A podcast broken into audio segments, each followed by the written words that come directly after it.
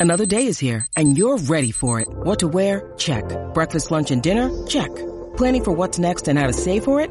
That's where Bank of America can help. For your financial to-dos, Bank of America has experts ready to help get you closer to your goals. Get started at one of our local financial centers or 24-7 in our mobile banking app. Find a location near you at bankofamerica.com slash talk to us. What would you like the power to do? Mobile banking requires downloading the app and is only available for select devices. Message and data rates may apply. Bank of America and a member FDIC. When you need mealtime inspiration, it's worth shopping Kroger, where you'll find over 30,000 mouthwatering choices that excite your inner foodie. And no matter what tasty choice you make, you'll enjoy our everyday low prices, plus extra ways to save, like digital coupons worth over $600 each week. You can also save up to $1 off per gallon at the pump with fuel points. More savings and more inspiring flavors make shopping Kroger worth it every time. Kroger, fresh for everyone. Fuel restrictions apply. Lucky Land Casino asking people what's the weirdest place you've gotten lucky? Lucky? In line at the deli, I guess? Aha, in my dentist's office. More than once, actually. Do I have to say? Yes, you do. In the car before my kids' PTA meeting. Really? Yes. Excuse me, what's the weirdest place you've gotten lucky? I never win and tell. Well, there you have it. You can get lucky anywhere playing at LuckyLandSlots.com. Play for free right now. Are you feeling lucky? No purchase necessary. Void where prohibited by law. 18 plus. Terms and conditions apply. See website for details.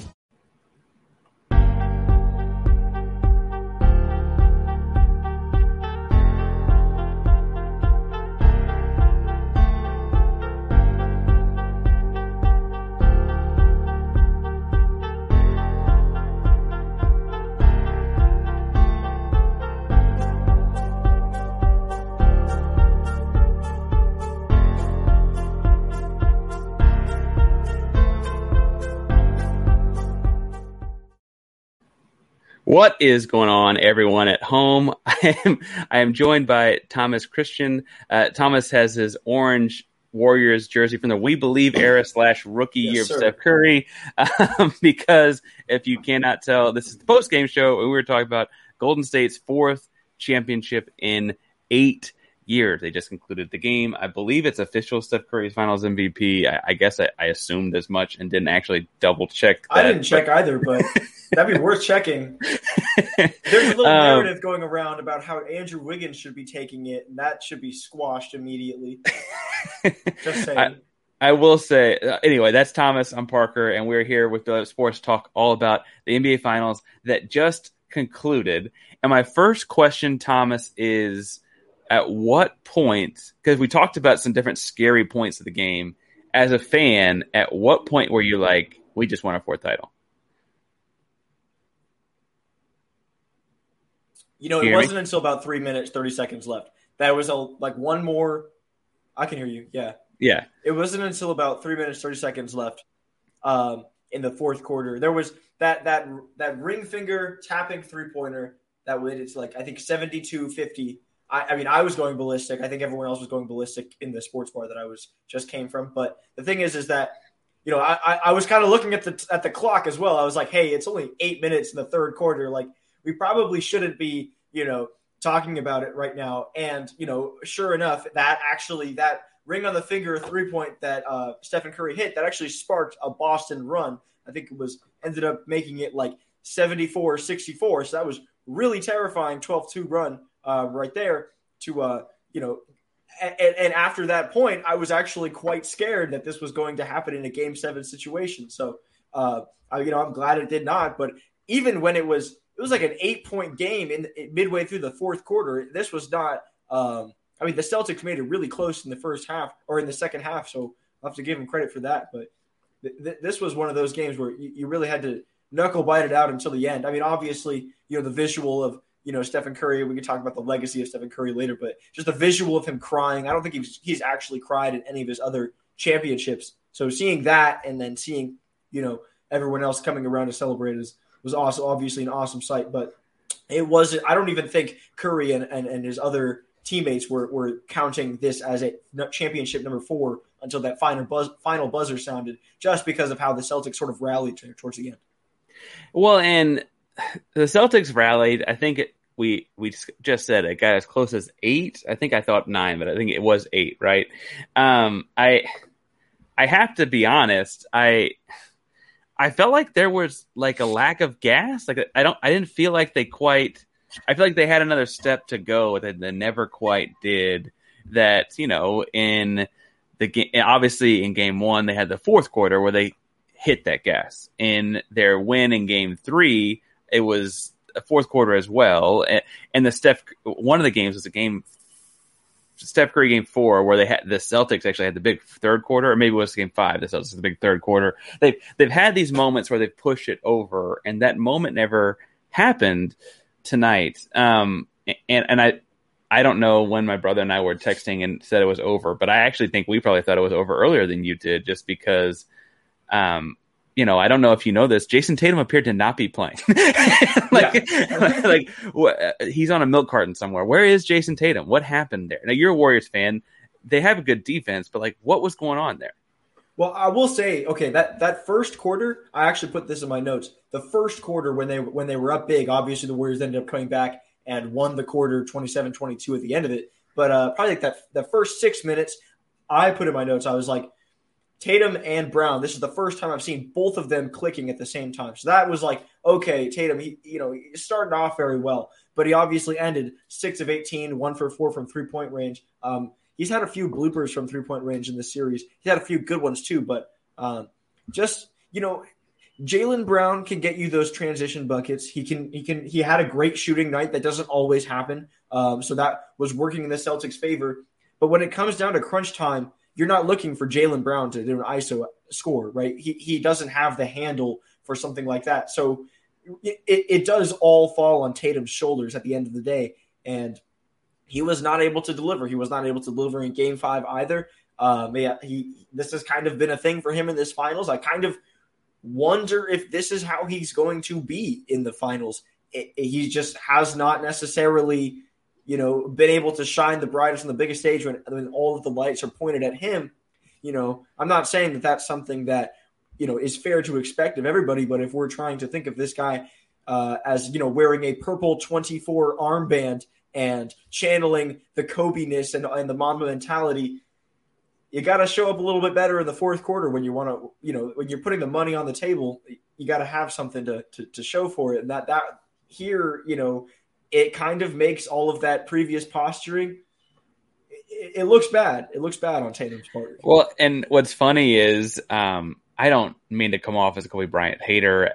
I, I probably have worn that label at various points, but I am very quick to point out, like you know, there were some of those games that Kobe and them won, but he shot poorly. um, I think the difference to me tonight was that Tatum just didn't shoot some. you know, like I, I, think that was interesting enough. Um, whereas like Kobe's going to go out firing. Uh, Tatum just just didn't even shoot. Uh, I, I, really think his his absence was kind of the part that didn't get them over that hump that I that I was talking about. Uh, on Boston side of things, I, I mentioned in pre-pod that I still am trying to figure out what their in any point in the series. Obviously, in the first game, they got hot from three in the fourth. Um, but what was their offensive strategy? Like, what were they trying to attack? They they had Steph Curry on Al Horford, and they wouldn't go to the block with it. Um, and then they they threw the ball away trying to go to the block with it, and then they finally did it once, and never went back to it. Um, they, you know, I guess would run like some like switching type action to try and get a new defender on Tatum. But then he'd pull up from 15 feet, and it's like he can pull up from 15 feet on Draymond Green for all I care. That's just a tough shot. I, I just don't. I don't know that I understand it. And I feel like they take a lot of bad shots, or took a lot of bad shots in the series. And I don't mean to diminish Golden State's defense. They had a top whatever ranked defense throughout the season. It just felt more like bad offense to me. Do you feel like there was something going on that I'm missing on their offense? What were they trying to do? Well, there. This has always been kind of the thing in just in, in terms of the Warriors or or attacking their defense, um, because you see it a lot with Kevon Looney. Um, as soon as a switch comes on to Kevon Looney, oftentimes other offenses just think, oh, attack, right? And you saw that tonight. There were a few uh, times where Jayson Tatum had the ball, Kevon Looney gets the switch, and he thinks, oh, I can take this guy. And I don't know. I, that must be an Ime Udoka thing where he keeps saying, like, attack Kevon Looney, attack Kevon Looney. But when Kevon Looney's on the perimeter, he's no scrub. And, and no, that yeah. sort of thing has to be recognized at some point. The Mavs had a lot of trouble with him as well. Um, just after that, it, it, I would say that the bigger part of uh, you know the, the failures um, uh, from Jayson Tatum's perspective is the jump shot. Right, as soon as that jump shot's not falling, you could really physically see him start to tighten up on the floor. And when you tighten up, maybe you can get a three pointer or a jump shot off playing tight you can't drive to the rim. You have to be comfortable. You have to be relaxed. You have to understand where your options are and make the reads while driving, right? That's very challenging things to do. That's superstar level stuff. And um, you know, if you're tight, if you're if you're scared of the moment, uh, like Jayson Tatum appeared to be, you're not going to be able to deliver uh, in those sorts of uh, moments. It maybe like uh, this is not some sort of regular season game where you're going to be able to make those reads. It's just a different environment. That's that's just going to be how they're going to have to approach it. I think it, it, uh, there were just a lot of times in this whole series, but in this game as well, where the Celtics just looked very young, and I, I felt like that was kind of some of the difference here in this finals as well.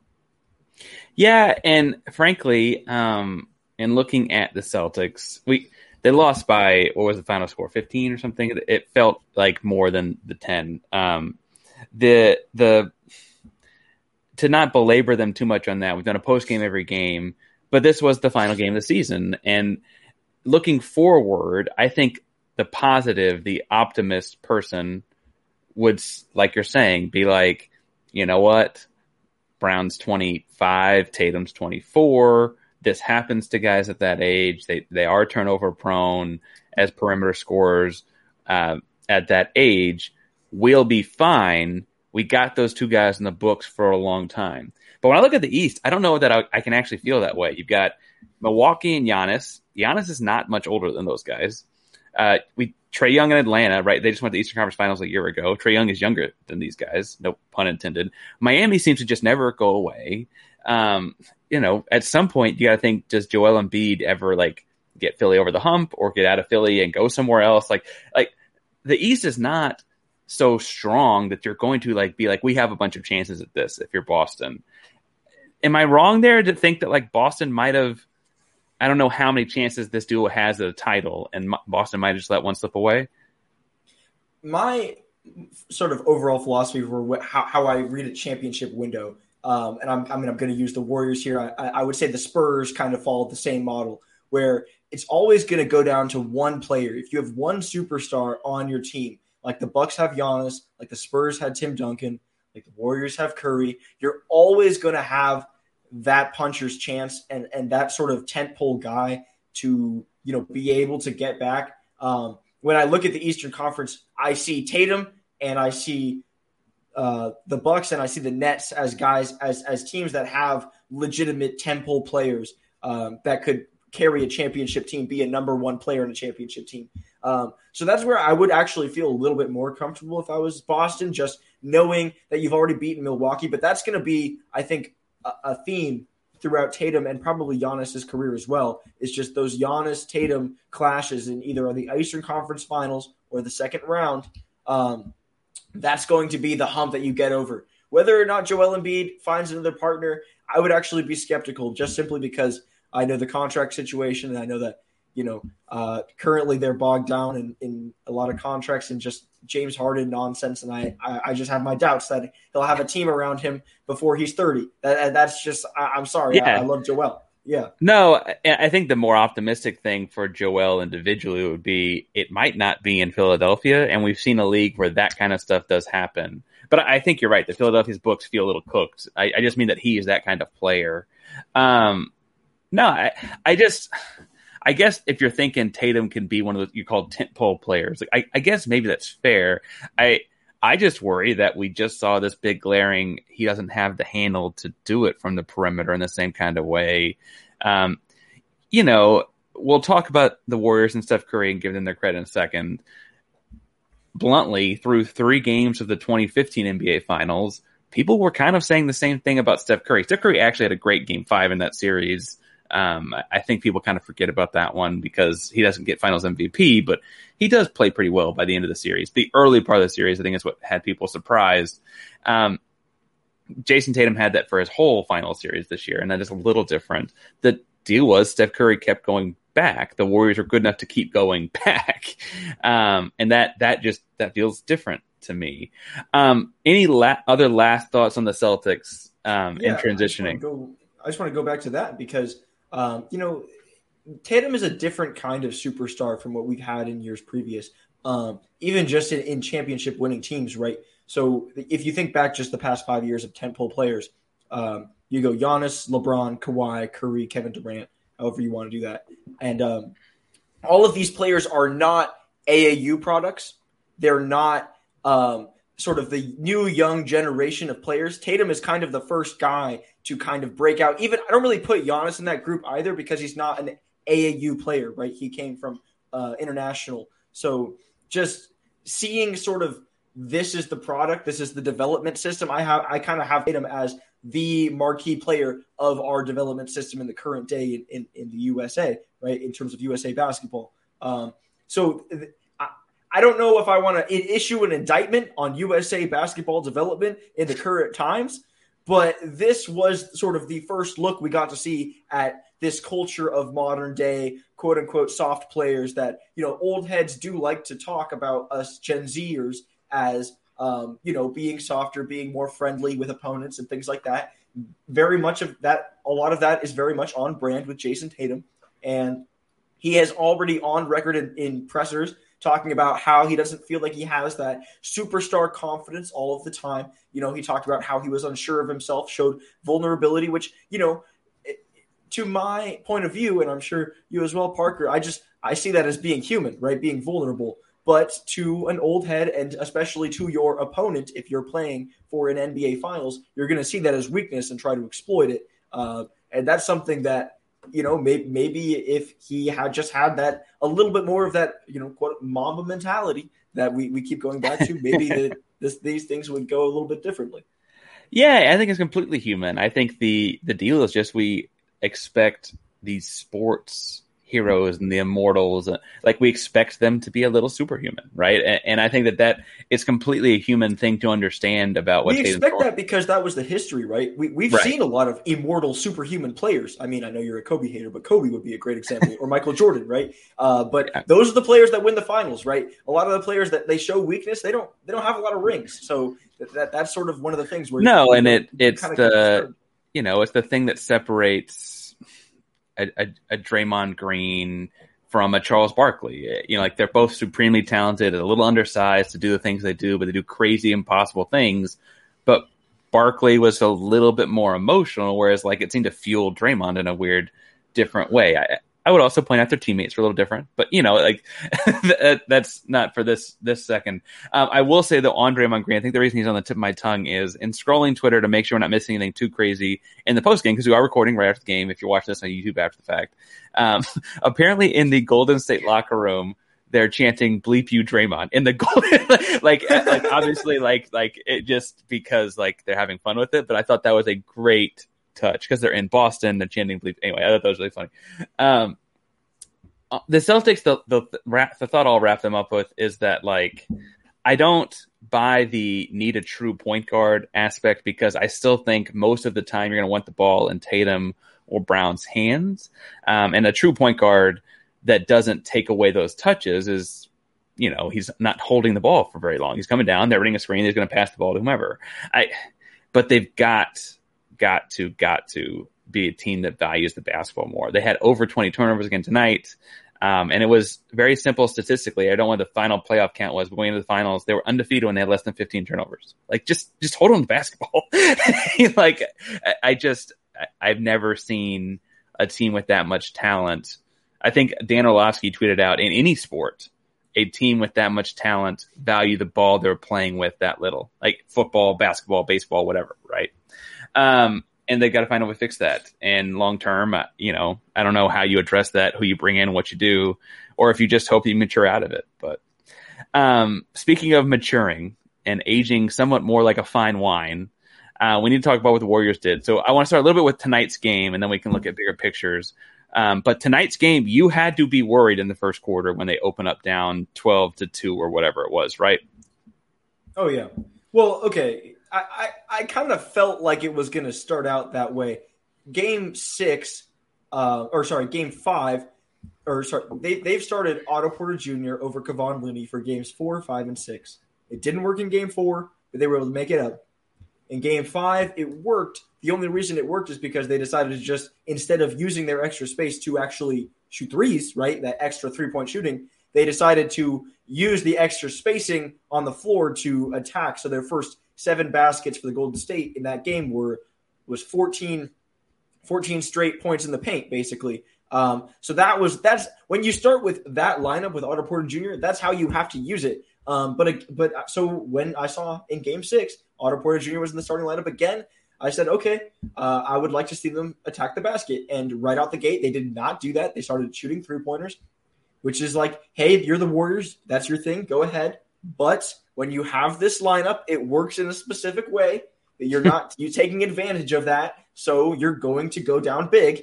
And then lo and behold, Kevon Looney checks into the game, right? And and Otto Porter Jr. only played 13 minutes. Kevon Looney played 22. That this is just kind of how Kerr I, I don't know if he had to be reminded that Kevon Looney is really good or that he just, you know, this was sort of his next like thing that he knew he was going to do if that first starting lineup didn't work.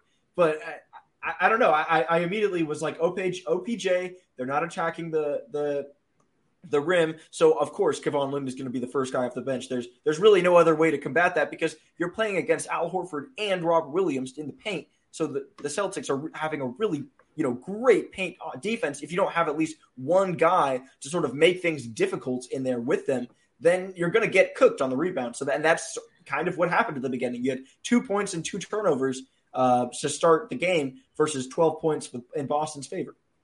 Yeah, I think what's interesting. So in coaching aspect, at what Kerr did over the last was it three or four games where he started Otto and pulled Looney off the bench. I thought was interesting there was um, if you looked, the substitution was then Poole and Looney for Green and Porter often, right? That was, and what he's really doing there, I thought was interesting, was staggering Draymond and Looney to only have one non-shooter on the floor. I uh, tonight was a little different. We'll get into that in a second. I think in looking at that now with hindsight, I probably just would have benched Draymond, but that that clearly was not the way he went, and he won a title. He's one of the best coaches of all time. You know, maybe he's smarter than me. Uh, tonight, Draymond played fine. I guess he in, what didn't quite get the triple double. It was 12, 12, and eight, but so you didn't really stagger him the same way. You pulled Otto, and then you really cut minutes away from a guy like a Poole or Gary Payton, they played 18 and 20 respectively. Because Draymond played 42 minutes tonight. He played great. Um, and I think that was kind of unforeseen and made the substitution feel a little bit less important. Um, Looney, though, unsung hero of this run, right? I mean, Looney, they've Looney's been on two of the title teams now, and was also on the team in 19. That like, if it was he on it in 17? Because he's on it in He's on he it. was in, drafted the year after we won the championship in 2015. Okay, so he's on the team in because they lose in 16. He's on the team in 17. I don't remember in 17. Anyway, what I'm getting at is they also have him on the team in 19, where like injury, otherwise they probably win the whole thing anyway. Um, he's been a part of this. Weirdly, feels like as much as the big three. Like, like he he really has been a integral part of they can still run switching defense because, like you mentioned earlier, he can play on the perimeter. Um, he's a big rim defender, grabs about eats rebounds. Uh, uh, like he, he's really a big, big part of what they do, and he's kind of this unsung hero. He does dirty work. Um, what do you see out of Kevon Looney? I mean, he only he played 22 minutes tonight, didn't score, but it didn't feel like he needed to. You know, he's it's just really nice to watch him because you know you you just sort of look at the the measurables, you know, six foot nine, not the biggest guy, kind of weird looking, you know, just in terms of, you know, being on the court. He's got this weird haircut, you know, big buck teeth, and people are like, oh, who the heck is this guy? Why is he in the Golden State dynasty? You know, just people don't, he doesn't fit. He doesn't fit. We think of like San Francisco, this sleek, you know, nice looking city, and Stephen Curry is this sleek three point sniping, you know, team, but he doesn't really fit that same mold. Kevon Looney is much more um, Oakland than, than San Francisco here. But you yes. know, he knows how to play with the Splash Brothers, and he knows how to, you know, he. It's almost like I wonder. I, I, would really love to interview Kevon Looney because I, what I ask him is, you know, do you have a look with Klay Thompson and with Stephen Curry before they shoot, so you know to get into that little low post and grab the rebound because it's it's almost telepathic. And I and I try to look to see if if his head turns or something. I haven't seen it yet. Um, but I, I, feel like it's definitely there because there has to be some sort of signal where you're firing. Okay, I'm getting into the post and I'm going to get this rebound. I know he's had some incredible re- 20 plus rebound performances going all this whole run. Obviously, he had seven tonight, but in less minutes. And and in some of those other matchups, not necessarily in the finals, but um, definitely in the against the Memphis Grizzlies and definitely against the Dallas Mavericks. Uh, Kevon Looney looked like one of the better bigs on the floor, and just in terms of his low post presence and, and just rebounding ability, and he was able to, to really hold his own.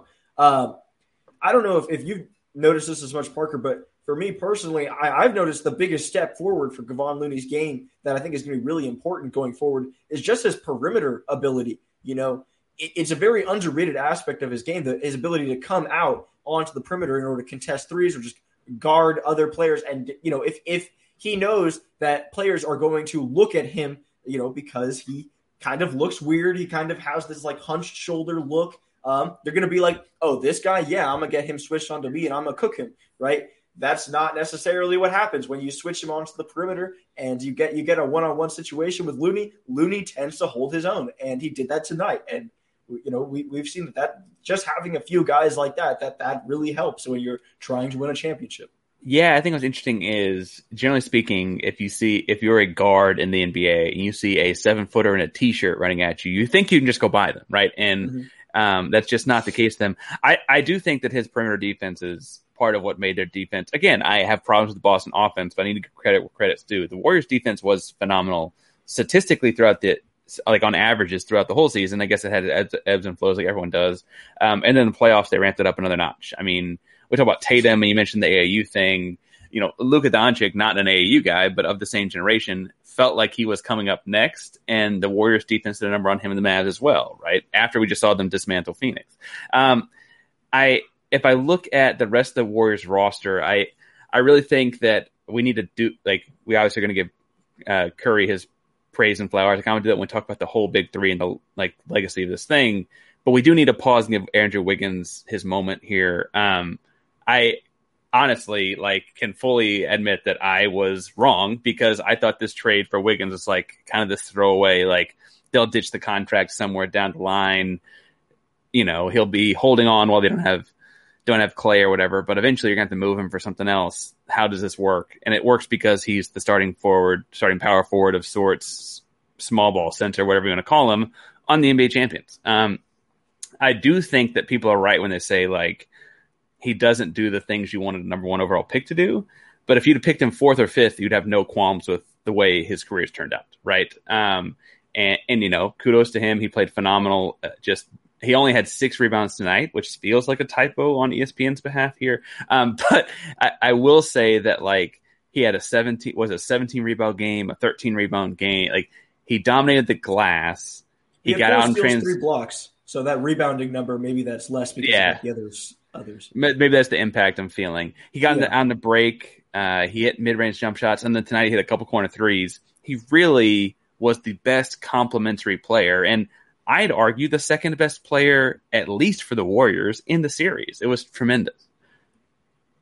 Well, the thing about the, what makes Andrew Wiggins most valuable isn't necessarily Andrew Wiggins himself, right? It's just sort of the physical profile that he brings, the ability to essentially guard all five positions is what it looks like. And just, you know, you don't really think of him as being the tallest player in the starting lineup, but he is. And he plays that really crucial role for the Warriors where he can play shooting guard, small forward, or power forward. Um, the other thing I think, just reputation wise, is we do forget that he was asked to play a lot more shooting guard um, in Minnesota, and that's not. I, I, like him a lot more at the three and at the four. I don't know what you think, Parker, but it just looks, it just feels a lot more natural to be running and to be that second um, option. I was going back and actually trying to look at Andrew Wiggins's draft stock and sort of his mixtape and, and why he went number one overall because I always, you know, want to. It's, it's interesting to see how these busts kind of how they were so, so hyped up in order to go number one overall, and sort of the way he was pitched to the NBA fan base or the NBA community was very much along the lines of, oh, this guy, he's a six foot eight Kobe, right? He's a six foot eight mid range assassin. And and yeah, he can hit mid range pull ups, but I, I put him much more in the maybe even a tier below Klay Thompson in terms of mid range uh, ability.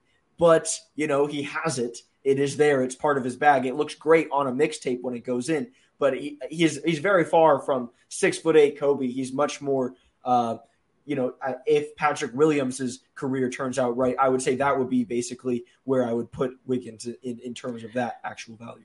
Yeah, and it what's funny is that it did so like he just I, I, I retweeted a tweet from Haley O'Shaughnessy tonight that this would not be the first time Minnesota's botched this kind of thing where like as soon as Kevin Garnett leaves, he goes and wins a title. As soon uh Kevin Love leaves, as soon as Kevin Love leaves, he goes and wins a title. As soon as Andrew Wiggins leaves, he goes against like like theoretically this is clearly there's a problem in the institution in Minnesota as well. Um I I think that his game having the ball in his hands less in the half court setting has only helped him, right? He's only getting touches where it's supposed to be catch and shoot or supposed to be catch and dunk. And then he gets the ball in transition and does his athletic thing. I recall him at Kansas when he came out being like the six, whatever, six, eight freak athlete. Um, that like you just can't pass up that kind of an athlete like just like athleticism aside. And frankly, he's kind of developed some nice little tools along the way. Um, that being said, like, you know, obviously the story of the night is Steph Curry. But before we get to Steph Curry, I, I have to throw in because I want anyone listening to this to correct us if we're wrong. On our quick pre pod independent research, of all 60 players drafted in 2014, Wiggins is the second to win a title the first was Thanasis Antetokounmpo, and I think that is correct. I think that is correct, and that's only because Thanasis is the Antetokounmpo brother that got back to Milwaukee. like it could have just been just as easily been the other brother, and um and been some other way. But anyway, shout out Wait, to it wasn't it wasn't. You know why? Uh, Rodney Hood won a championship last year with the Milwaukee Bucks as well. Oh, Hood was on the Bucks. Wait a minute. Yes, yes, he did. Yeah. Hood was on the Bucks. Okay, yeah. there scraps my whole theory. So, but they, but gonna... they both won at the same time. So essentially, similar. Essentially. Yeah. Um, I'm sorry, I just went back and looked. No, that's fair. What's interesting is that this draft actually had better players, I think, than we remember. In the top ten, you had Wiggins, number one, Jabari Parker. Sans injury would have been great. Embiid, Gordon, Smart, Randall, all in the top ten. Um, sliding into 13, you had Zach LaVine, which seems wild that he he would fall down to 13. Uh, Nurkic was also a, a first round pick. Clint Capela was a first round pick. Um, excuse me, Joe Harris in the second round. Obviously, the big pick from this year would have been Nikola Jokic was in the mid second round. Um, and you know that's because we don't watch a lot of Serbian basketball, I guess. But not a bad draft. And had you just taken again Wiggins in the four or five range of that draft, I think it feels accurate, right? If like Joel Embiid goes first, it's like okay, like Wiggins is three four, that's fine. Like that, I get that. Um, all right, a guy that was not drafted in the top five, Steph, Steph went seventh, right? In uh, the 2009 draft, that sounds right. Um, Steph Curry, Finals MVP, another big time put it in the record books kind of performance. Uh, 34 points, 6 of 11 from three. At one point, he was 6 of 8 from three. Um, and frankly, it felt like he'd made all eight.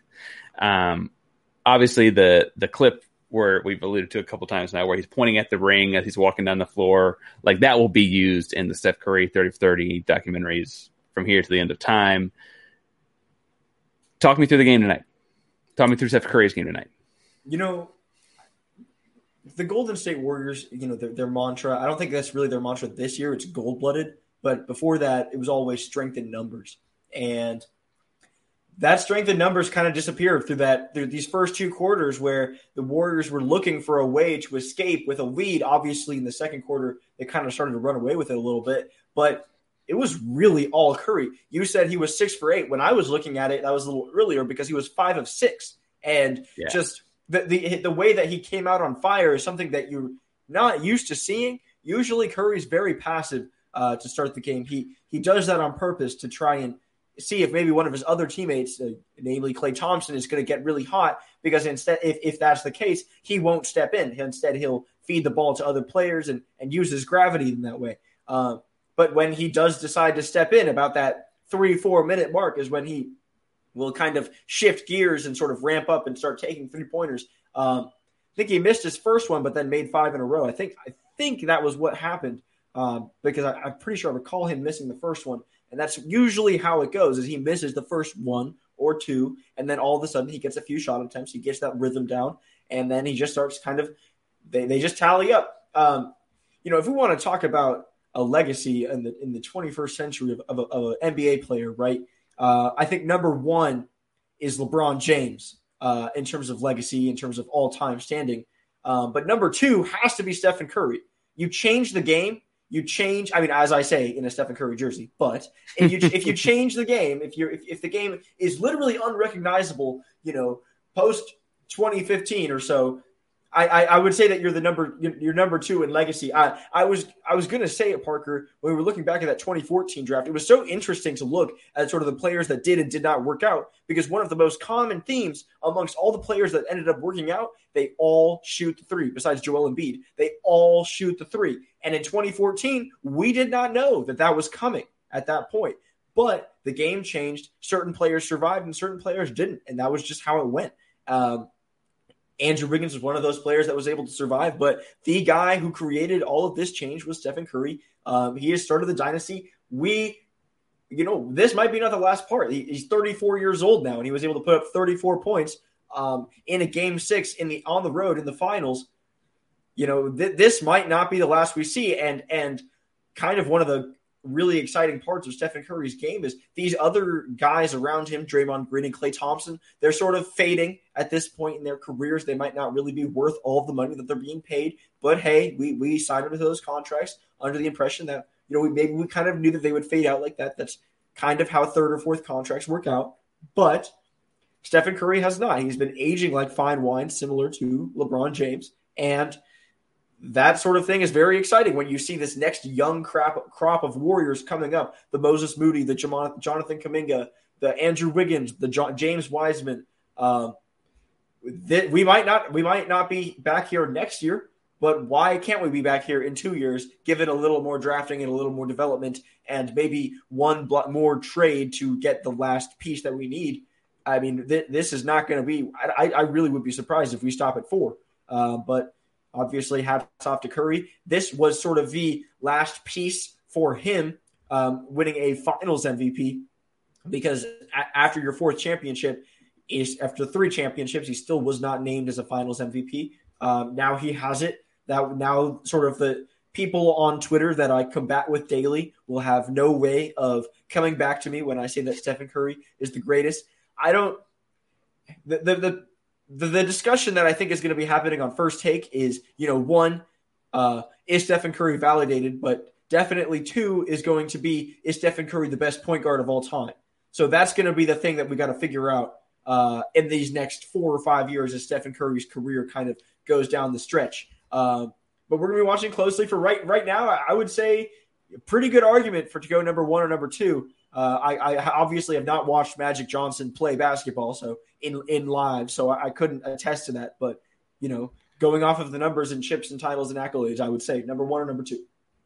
Well, and w- before we get too far into legacy, as far as tonight goes, I think what was impressive, and you alluded to it as well, but Steph had a really like just be call a spade a spade. He had a crappy game five.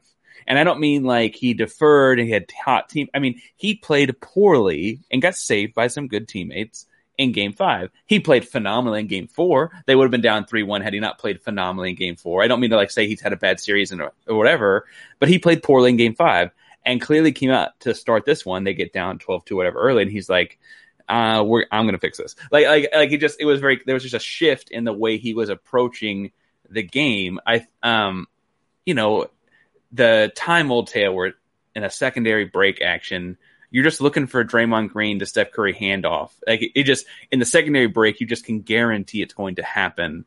Um, it, as soon as he lets it go, you're like, that's good. Uh, there was just those kind of moments throughout the night tonight that I think just like kind of feel like all of those games throughout his career to this point, where you're like, oh, Steph's going to get 30, Steph's going to get 40, Steph's going to get whatever. Um, tonight specifically, at those interesting that I, I, don't have the quarter by quarter breakdown. It didn't feel like there was like a, a rise and fall. It was very consistent, right? Where like in game four, right, the game where like he has the big fourth quarter, he really had a big like four minute stretch to end the fourth quarter, right? And like he didn't, there was no stretch this this in game six tonight. It was just like very consistent Curry was always there, adding up to 34 by the end of it. Uh, he's also played 40 minutes. He's on the floor as much as he's been in any game thus far. And I, I again, I, I continue to think that like as much as his three pointer is obviously like generational, the the way that if you overplay it, he gets to the rim is also like that's the death of a thousand cuts is because the moment you think you stopped the three pointer, he he attacks the cup and does the dipsy doos and flips it without looking at the basket at the time. Um, it, it's really really phenomenal. As far as you get, you mentioned his like longevity in this thing. I think what's fascinating about Curry versus other guys in his stratosphere of top whatever basketball players of all time is his game without knowing anything about modern science and modern whatever, his game was always going to age well because at, at his if he can barely walk, he's Ray Allen, right? Like like at, at the very like minimum, he will always have a spot at least playing like at 40 he could be a six man on nba team. Like that jump shot doesn't go away like that. And i think the warriors have an interesting spot. They have this title. They should enjoy this title. Um, they have some roster questions in the next few years. And the deal is Steph Curry's a constant. He'll be making sixty million dollars at some point, but he will be a constant on on the Warriors. And um, I don't I don't really have a fleshed out like top 10, 15 all time. Um, I, I do think that it feels like tonight was significant in moving him up said list wherever you've got him. Um, tonight felt like it was a like or the series for sure but tonight because it ends the series was like the kind of night that moves a guy up those things um you said you got him as a top two at least point guard of all time? Yes. Um where is he in regards to position like positionless like on your whole thing? Do you have a, are you a top do you are you a list guy? Do you have a top 10 list like you could rattle off uh, you have him somewhere in there? Is that because that's not really my bag. I don't know if i have a top i could probably name players that I would fit in my top 10, but I wouldn't say that Stephen Curry is in my top 10.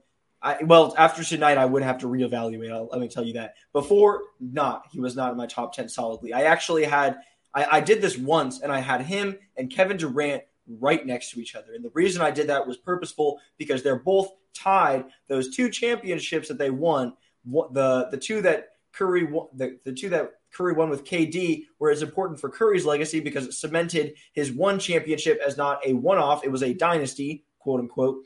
And for KD, that was important because those were his first two rings. But th- those two players and their legacies up to this point, where Curry has now gone and won a title again as a solo artist with a fully healthy opposing team, because, you know, that, that one in 2015, I will you know, be one of the first to say Kyrie Irving was injured, Kevin Love was injured. wasn't really a fair fight, but you know, they still it was still a difficult series to win. Um, but after this, th- this is kind of where Curry does definitely at least get that bump up over Kevin Durant for me, uh, considering especially how he flamed out in the first round of this year of this playoffs. Uh, but going forward, you know, we're going to have to start looking at him as maybe he maybe he takes over where where right under Hakeem is, maybe where I'll have him because for me Hakeem I always think of it as, as this way: if you're better than Hakeem, you are a top ten NBA player of all time. Uh, but Hakeem's number 11, and he's kind of always been in that solid number 13 to 11 range on most all time lists. So I always consider him 11th. And if you're better, you're up top in the top 10. If you're worse, then maybe you're a top 15, top 20 type player. I don't know if I have Curry over there yet, but I, you know. Yeah. Also, the, the other thing going forward, or sorry, maybe 20 years looking back, we might think of Stephen Curry as the god that changed the game and unlocked the three point ball. So there might also be something there where, you know, after he retires, we, we start to kind of move him up the ranks.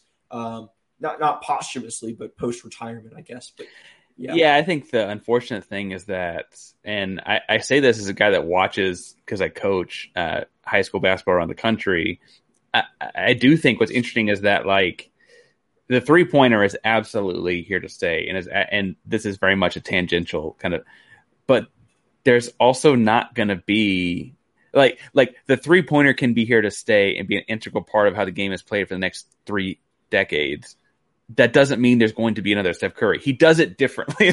like, eh, like, and, and I guess that that's like shooting will all, will continue to be more and more important, but also Steph Curry off the dribble over a double team from 38 feet away. That, that just, that's one of one. like, like, like that, that also feels like, uh, like there, the three pointer can live on if Steph Curry's game is still unique. Um, no, I, I'm the kind of person that like would probably have 17 guys in my top 10. And so I, I don't know, like, I don't know what my order of it would be. I do think the Curry, like, when does he get close to the Tim Duncan level argument is kind of around the corner, right? So he's got four titles, he's got a finals MVP. Um, and frankly, like, like as you mentioned, and as I, I was trying to say, like, he could win another finals at some point. He might not be the finals MVP on that team. We'll see what that team looks like, but he might win another one. And um, anyway, Duncan has five titles and three finals MVPs. Um, he didn't win the one MVP in 07. That went to Tony Parker. And then he didn't win the finals MVP in 2014. That went to Kawhi Leonard, right? Um, but also that like doesn't feel like that horribly different when you factor in that like Curry has two regular season MVPs and like like those it, like starts to balance the scales a little bit. Um, definitely, definitely in the all-time rankings. The other thing is that uh, the only true point guard. I mean, I guess Magic Johnson, obviously, we consider him a point guard, but he's six foot nine. Um, the only other true point guard that you could maybe consider for the top ten would be Oscar Robertson.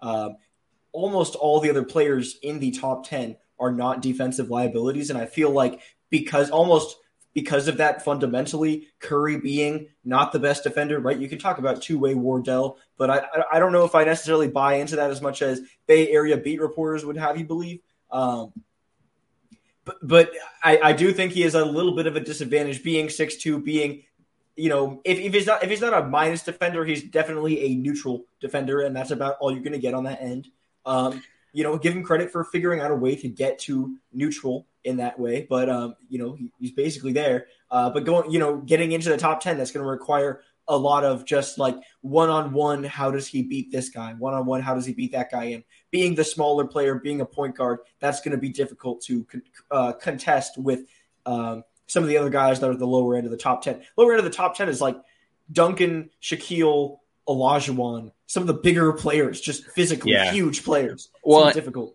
and you naturally have a more impactful role in defense when you're a giant. I will say that I think, and this again, I've been blocked by like Warriors World and a number of different people on Twitter. I, I, like people think I really hate this team, and frankly, I just am a Rockets fan. But the um the interesting thing I think about the like Steph is too small argument is that seems to really come from like in the history of basketball comparing him to his peers on these lists of sorts. A 6'2", 180 pound point guard at just a pure point guard perspective, that's bigger than Chris Paul. Like, like that's not that's not actually that's that's for a positional look. That's not that small. This too small comparison is like but he's competing toe to toe with LeBron freaking James. like like yeah. that's where the too small thing is. Like hit where he fits in the grand scheme of things, he's so much smaller than all of those guys. And that I think has has some weight because like you articulated, the idea that he has to make up for what he lacks from Tim Duncan on the defensive side. He has to make up for that somehow. Um, and, and I think that, that, that, that becomes a more fair argument. Um, Steph Curry had the finals everyone was saying he couldn't have. Um, I I think the interesting thing is if you go back and look at people say he couldn't have or didn't have because there's an argument to be said that Steph Curry has always been able to do this. He just didn't have to. He had a really good team in the previous three iterations of the Warriors. This one was not great. Um, do you think that there's any difference there between he didn't have or couldn't have had this kind of finals before. It does have to go into a little bit of the roster construction around him. Um, definitely getting over the hump in 2015. I would say that that was the first year where he could have really done something like this. Going forward, you know, sort of his touch at the rim, that's always been kind of the part where he's improved. So I would say last year and this year, uh, maybe that broken hand year could have been a championship year, but you know, broken hand didn't have Klay Thompson. Uh, so definitely that these last few years looked like they should have been the window where he was able to rattle off a championship. But really, this was the first year since 2019 where everything's lined up for him in, in a way where he's actually been able to have enough support, have the floor set so that he can raise the ceiling and be able to, you know, bring home a championship. Before that, it, it was always, you know, the Kelly Oubres, you had Mychal Mulder, you had Juan, Juan Toscano Anderson, all of these random players playing for the Warriors, you're just not going to be able to win a championship, especially when you don't have Klay Thompson. I mean, this is the first part of the of this of the uh, of the dynasty since 2019 where you've been able to get Klay Thompson back on the floor, and you know he didn't have a huge effect on this series or in the playoffs in general, but just his presence on the floor, I, I feel like that does make a difference. I also, just because you mentioned the name, we should shout out Juan Toscano Anderson is apparently the first uh, Mexican American to win an NBA championship. Shout out to Juan Toscano Anderson. Um, I, I, wouldn't have known that before I saw it pop up on on Twitter. Um, I, I think in looking at like past Curry arguments, that the deal is, as, as you mentioned, this is kind of the nail in the coffin to those Twitter arguments. You have a literally you'll have a picture of him with a finals tro- finals MVP trophy, and if you are like rectangular enough to think of that as important, he's got it. So he checks the box. Um, I, I, I think it's. I, I'm seeing funny tweets pop up on the side here. Things about Steph, uh, Steph Curry and Steve Kerr. Um, Steve Kerr has won. Steve Kerr has won 33% of the last 27 NBA finals that seems between obviously being a player and a coach. Um, that seems particularly uh, uh good. I, I, don't know how to say it. Um, any other? We're wrapping up this season. Any last thoughts on this Warrior season before we start looking at what the what comes down the road for them? Definitely, at some point, it's going to hit me, and I'll just get emotional when I finally figure out sort of what the ride has been. It hasn't necessarily set in 100% of the way here. Um, but this this was definitely a very different Warriors team from from years past, just in terms of the age and the years on Draymond Green and Klay Thompson. You know, it's easy to forget Draymond Green has been healthy every single year, um, just at in every single playoff game, almost every single at least. Um, and even during that year when they had just 15 wins, you know, Draymond Green was playing in that whole game. He was completely active that whole season. Uh, and just, you know, seeing all of that and seeing all of that poorness and, and the sort of the dark days. I mean, people went from hating the Warriors in 2019, um, you know, ever since Kevin Durant joined them, to actually kind of rooting for them in 2020 because they were so bad that people were just like, ah, man, you know, be, it would be nice to see this saddened, you know, old deflated dynasty team actually be able to win a few games again.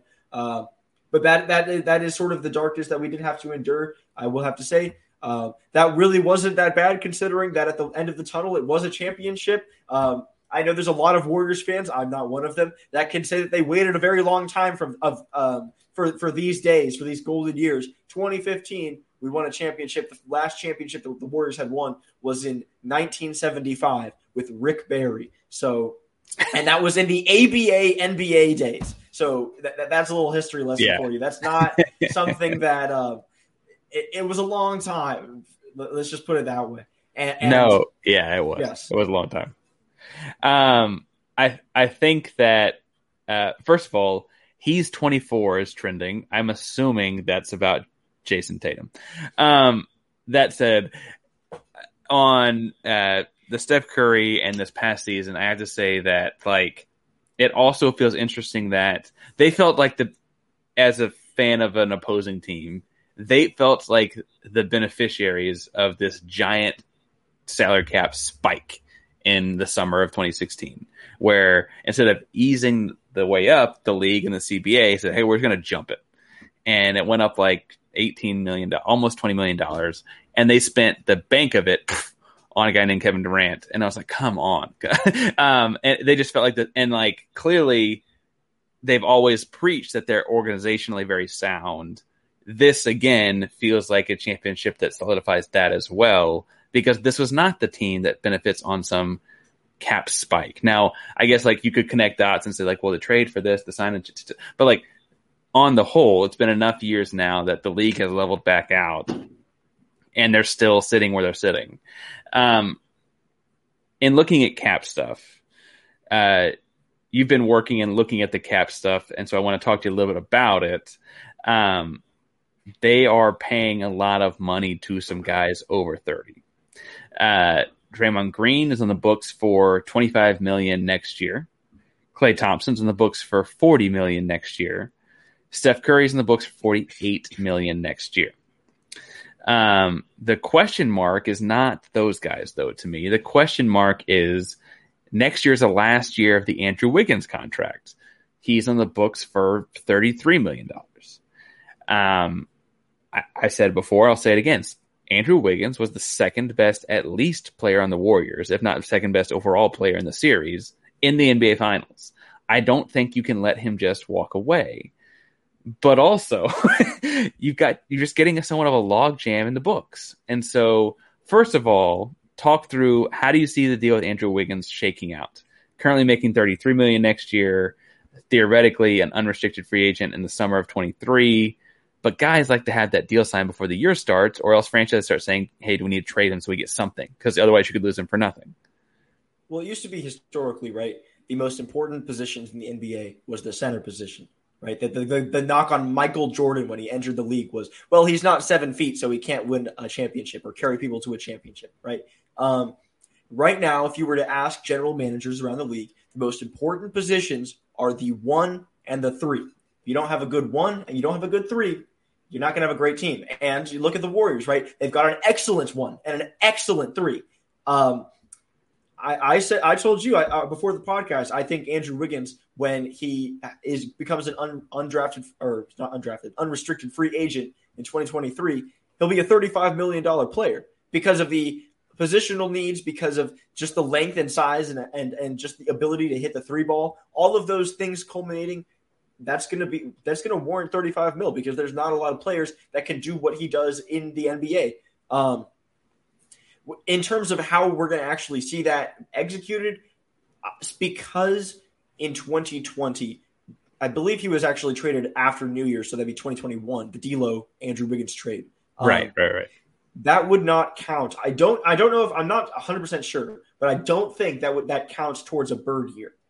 So in, in order to I don't have that in front of me. But... the salary cap, you have to have three bird years. I think yeah. he has right now.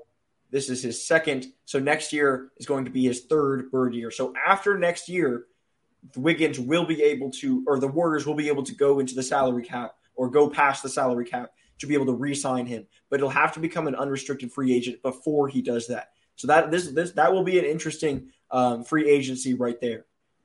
So you're saying if, if he'll I don't know if other other teams would necessarily want to jump at 35 mil, but if I'm the Warriors, I would. Like that's that's kind of where I go from there. I don't know if other teams would value that at 35 mil, but that's kind of the price that he's going to command. I, I would say. Yeah. So what you're saying is that if you're a Warriors fan, they don't get the extension finished this summer, not to hit the panic button. That could be just the logistics of we're going to wait until July 1st of 2023 to then sign this new contract because that's just the date we have to do it on. It doesn't have to happen this summer in the same way. Yeah, essentially. Um, I I wonder not that he would leave the Warriors. They just want a championship. Like, like he not there's no bad blood. I wonder if um if he would get more money elsewhere. Like if Toronto, he's a Canadian. Does Toronto say, "Hey, we'll put you with OG Anunoby and we'll give you 40." Right? Like like just something something different. Um what he about publicly? He said publicly too that he wants he said publicly about generational wealth, how he wants to create generational wealth for the rest of his family. And he's talked uh, publicly about how he wants either uh, basically as close to a max deal or as much money as he possibly can get. So that that to me indicates not as much loyalty to the Warriors. Obviously, maybe after winning a championship, it's a little bit different now. But when he said that, it was I don't know if I'm necessarily 100% locked in at Golden State. If they love me, and they're paying me. Hey, fine, but you know, going forward, I would I would no, take more and, money. and and I think that again, a guy that relies so much on athleticism. He is currently 27, so he'll be what is that 28 when he's signing this contract. Um, bluntly, that's probably the last giant contract he'll sign because he doesn't have the game like Steph Curry that will age out forever. Um, that might be the last big contract he signs. I absolutely understand a guy saying, "I need to get this money," and frankly, I can't. I can't be critical. I'd like to get paid more money too. Like, like I, I absolutely understand that at a human level. Um, I, I just wonder what they're going to, because on their 2020, so the year that they'd be resigning him for is the 23, 24 year on the books. They'll have him for whatever you're saying around 35. Klay will be making about 43. Steph will have just broken over 51, almost 52 at that season. The big thing that I think is interesting is that I'm assuming Draymond Green will opt into his player option at 27.5 because I don't imagine that he'll have he'll be then 34. I don't imagine he signs another big contract after 34 where he's making over 20 million a year and I feel like he'll take every penny of that 27.5 to make sure he has the 27-5. and that really does kind of cook the books for a second. We both mentioned we think Steph Curry plays beyond the rest of these guys as well. I mean, he's signed currently through the 2025-26 season. I think he plays longer than that. Um, but that that book is looking awfully crowded for 2023-24. Um, we haven't mentioned that's before you pay Kuminga, uh, pay Kuminga a second contract or Wiseman a second contract or Poole a second contract or any of those guys. Um, and you do have to find money for those guys at some point too. It hits at different times for each one. Um, how do you do? You, what do you see them doing with the Draymond Green situation as they get towards that point? Ask him for less money. I think would be kind of where you go, or or just. I, I think also this has been the de- the sort of the debate between Klay Thompson and Draymond Green for who's the second best Warrior. Obviously, right now, like we said, Andrew Wiggins is that, and I agree. But before that, it was definitely the Andrew Wiggins or Klay Thompson versus Draymond Green's debate. Um, and I, I, would, I personally, I would say that the formula between Draymond Green and Stephen Curry that has worked a lot better than Klay Thompson and Stephen Curry, just because you need that guy who's going to feed Steph Curry, and uh, they, they play off each other a little bit better. Who's going to age better? Well, frankly, both of them have looked pretty old in, in these past few years. So I don't know if if either of them are going to be worth that amount of money.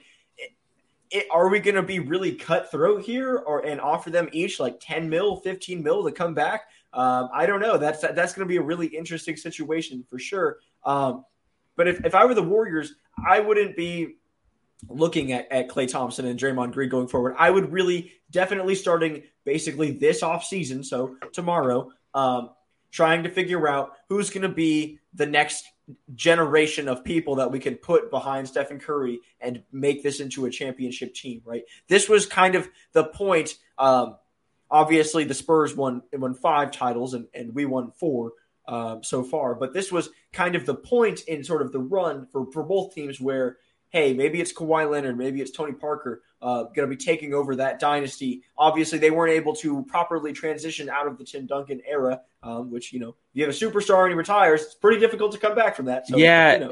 and the funny thing on the Spurs, this is not a Spurs podcast. Uh, the funny thing on the Spurs to me is it was supposed to be Kawhi Leonard, and they pissed him off. Right, like, yeah. like that was very it could. Be, that could very easily happen with Jordan Poole, Jonathan Kuminga, or yeah. James Wiseman, where you could just make them mad and they want to leave, and then you're, oh shoot, right? Uh, I, I've I've already always kind of told talk about this. I think the Warriors front office they've got a very good scouting team. Clearly, they've been able to find a lot of really good pieces and a lot of really great talent. I don't know if I kind of buy into this sort of idea that the Warriors front office is so holier than thou, so much better run, and so ahead of the league. Quite frankly, I think they're dealt a very good hand each year, and they've got owners behind them that have a lot of money that are willing to spend very deeply into the tax. I mean, if you were to ask the owners, right, hey, would you bring all of these players in back if it took max contracts every single one? I don't know if you'd go for that, but if you're overpaying every single one of these guys, you can because in, in terms of salary tax rules, you are able to uh, pay well into the tax. There's technically no limit uh, if you were just paying your um, your your, your players that you've already drafted and players you drafted. And for folks on listening, the rules that Thomas alluding to involve players you've drafted, and then a luxury tax is it eventually gets up to the point where for every dollar you're paying a player, you then also pay a dollar to the league. The league does league it business like with three it. or four dollars at some point. It, It gets, yeah, and it, wo- really it really works its way up to where essentially paying Andrew Wiggins thirty five million dollars a year costs Warriors ownership more like hundred million dollars in a year. Um, that said, as you mentioned, much like the Mark Cubans of the world or other fanatical owners, the Warriors ownership has been like, we'll pay it. like and like Silicon Valley money. Uh, That's Yeah, just kind of how we are able to do it. They've got the cash, they're passionate, and they they they, they want to do it. Um, and and so you know, with as much crap as I give the franchise about like moving from Oakland to San Fran and how the Chase Center will never be Oracle and all those kinds of of things, the ownership wants to win and they'll pay money for it. Uh, it'll be a lot of money. I, I do have to say, like, I, I want to drive this home, right? Yes, we have all the money. You do have to draft the players in order for this kind of team building thing to work, right? You have to draft. You, to, you do have to hit on all the draft. Like the idea that we just have way more money than everyone else that we're buying the titles. I, I you can't say that. I, I Brian Windhorst had some some take where he talked about the financial backing that the Warriors had and how it was sort of a, competitive advantage uh, around the league. And I, I was just like, you you can't say that because we drafted the, guys. But I say the part that negates the ownership is the the luxury tax rules apply differently, as we're saying, to guys you drafted, right?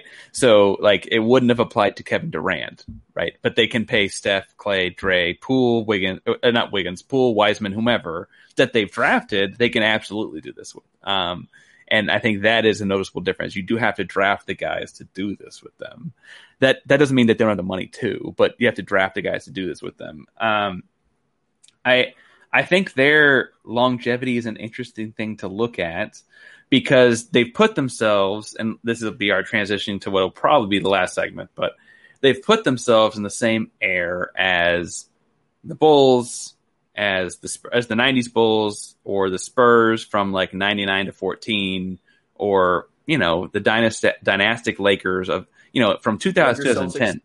Yeah, I well, was two, two, well, 2000, 2010 Lakers, they win five championships in a span of 10 years, right? That's very, very similar. Um, we, Shaq leaves in the middle, so it feels different, but it's very, very similar. Um, Lakers, Celtics of the 80s, they, they're in that category. The deal is to like take the step to where they're closer to like Celtics of the 60s, or I think what the Spurs did across 15 years is impressive because it's 15 years. Um, but if you're trying to get, get them up into those kind of echelons, or even that the you know the Bulls won six in ten years, um, in eight years really, I I think that they do need to find some way to like get the money to work out. Kind of, I know I know I think Steph can play till he's forty, but to capitalize on like his game's going to look a little different at 37, 38, 39, 40 than it does at 34, 35, 36 and can you try and squeeze another one in here in this little like this chunk of his career? Where do you see it going?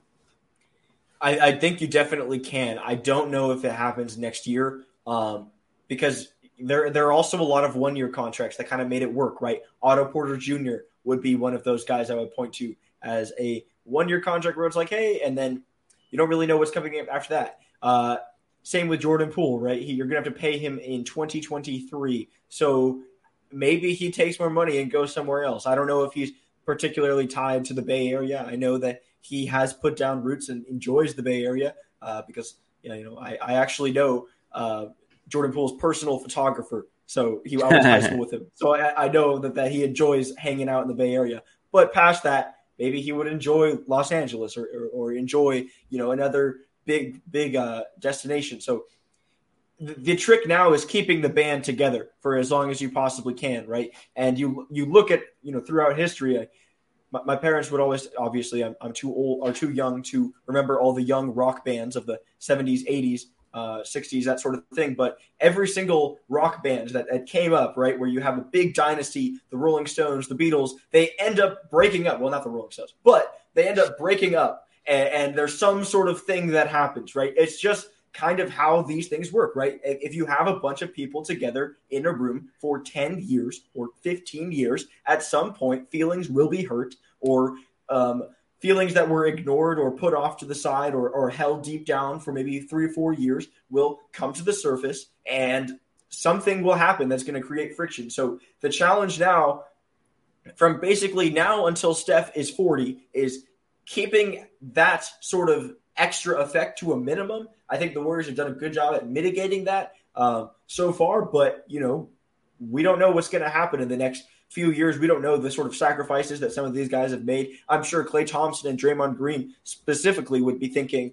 hey, what if I was the number one option on, on my team when I was in my prime? Would I have been like Steph? Would I have been remembered? Um, so, you know, I don't know if that would really be the case, but that's definitely got to be on their minds at some point. So you know, we got to be thinking about that sort of thing as well. The, this, there were a lot of players that sacrificed for Stephen Curry to be able to lift the Finals MVP. It was is not just a one guy sort of thing, and I, I understand that he's sort of the uh, centerpiece and that he also sacrifices, but you know, he he at the end of the day is the guy with his face on his on more posters than anyone than Gary Payton II or Chris Chiozza or or some of these other bench players. So there there is also that factor that we're going to have to see how they mitigate that. It's going to be interesting to watch happen. Um, I need to shout out the NBA draft is just like it like two weeks from tonight. Um, no, a week from tonight. A yes. week from tonight, the NBA draft happens, and uh, Sean Patton and uh, and Brad, I'm sure will be on it too. A bunch of Belly Up people are running an NBA draft show that'll be through much of the same channels. So if you're watching this, make sure you go watch that as well. Um, that'll be live throughout the draft. There will be chaos in the draft. Uh, frankly, there's already chaos. My Houston Rockets have already traded Christian Wood for another first round pick. Like, we'll, we'll see what happens. Um, I don't. We'll do the draft when we do the draft, but make sure you check in and log in and watch that as well. Thomas, I don't know if you'll take a hiatus at all for the off season, but you do a weekly NBA podcast. Tell people where to find you at. I'm not taking a hiatus. We are the Goaded Podcast. Go follow Instagram at the Goaded Podcast or follow me on Twitter at Thomas Goat NBA, and it's right there. Also, I will be on that Belly Up show for the NBA draft. Me, Brad, and Sean have worked really hard to put it together. So we're excited to present sort of like the Belly Up NBA draft show as they do a, a Bleacher Report NBA draft show, a Sports Illustrated NBA draft show. We're the Belly Up NBA draft show, and we're excited to present it to you guys it's gonna be a lot of fun. Um, a, a, couple cool guests coming through too, um, including like international basketball player and, and, and stuff like that. So it's it's a fun fun show. Make sure you go check that out. Uh, my name is Parker Ainsworth. My handle is on screens at Ainsworth five one two. Evan Sports Podcast comes out a few times a week. I'm a teacher, and it's FN Sports Grading Sports. Uh, I will say that the summertime as a teacher means that things come out a little bit random days. Uh, but during the school year, we're usually two to three times a week, Monday, Wednesday, and often Friday thank y'all so much for tuning in tonight.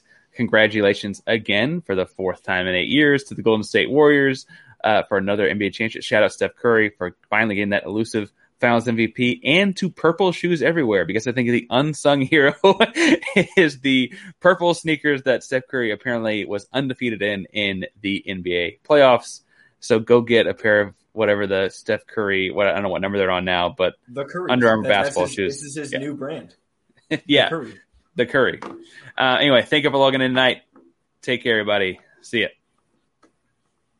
Mary redeemed a $50,000 cash prize playing Chumba Casino this year. I was only playing for fun, so winning this was a dream come true. Chumba Casino is America's number one social casino experience. It's serious fun. With over 80 casino style games to choose from, you too could win life changing amounts of cash. Be like Mary. Log on to ChumbaCasino.com and give them a whirl. That's ChumbaCasino.com. No purchase necessary. Void where prohibited by law. 18 plus. Terms and conditions apply. See website for details. The voice in the preceding commercial was not the actual voice of a winner.